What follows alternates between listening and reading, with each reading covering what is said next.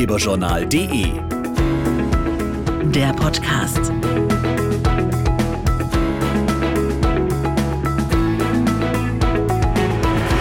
Hallo hier beim Ratgeberjournal Podcast. Heute mal wieder mit einem Spieletipp, denn es bricht ja so langsam die Jahreszeit an, in der wir es uns zu Hause wieder richtig schön gemütlich machen. Und so ein gemeinsamer Spieleabend mit Freunden oder der Familie bietet sich da natürlich an. Nach wie vor richtig angesagt sind dabei die sogenannten Black Stories, makabere Rätselgeschichten mit viel schwarzem Humor und ein bisschen Grusel. Was es da Neues gibt, weiß Laura Sommer. Nele Neuhaus ist Deutschlands erfolgreichste Krimi-Autorin. Jetzt ist sie auch unter die Spielemacher gegangen. Zusammen mit dem Moses Verlag bringt sie ihre Black Stories heraus. Mir persönlich war es wichtig, da ich schwarzen Humor außerordentlich liebe, dass die Leute noch ein bisschen dabei lachen können, wenn sie diese Rätsel lösen.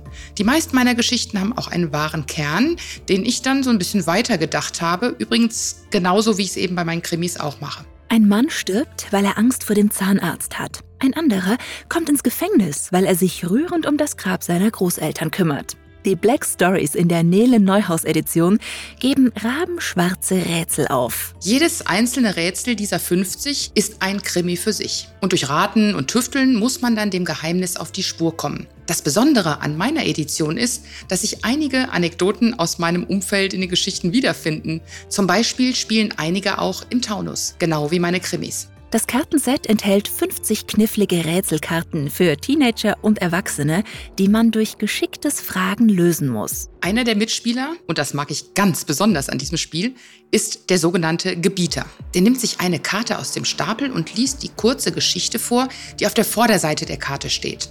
Das Ratevolk, sprich die anderen, müssen sich dann an die Auflösung der Geschichte heranfragen. Und der Gebieter darf nur mit Ja oder Nein antworten. Ein gruselig lustiger Ratespaß für kleine und große Gruppen. Danke, Laura. Weitere Infos gibt's übrigens auch auf moses-verlag.de. Und wir freuen uns natürlich, wenn ihr auch wieder auf ratgeberjournal.de vorbeischaut oder uns auf Spotify und Co. abonniert. Bis zum nächsten Mal.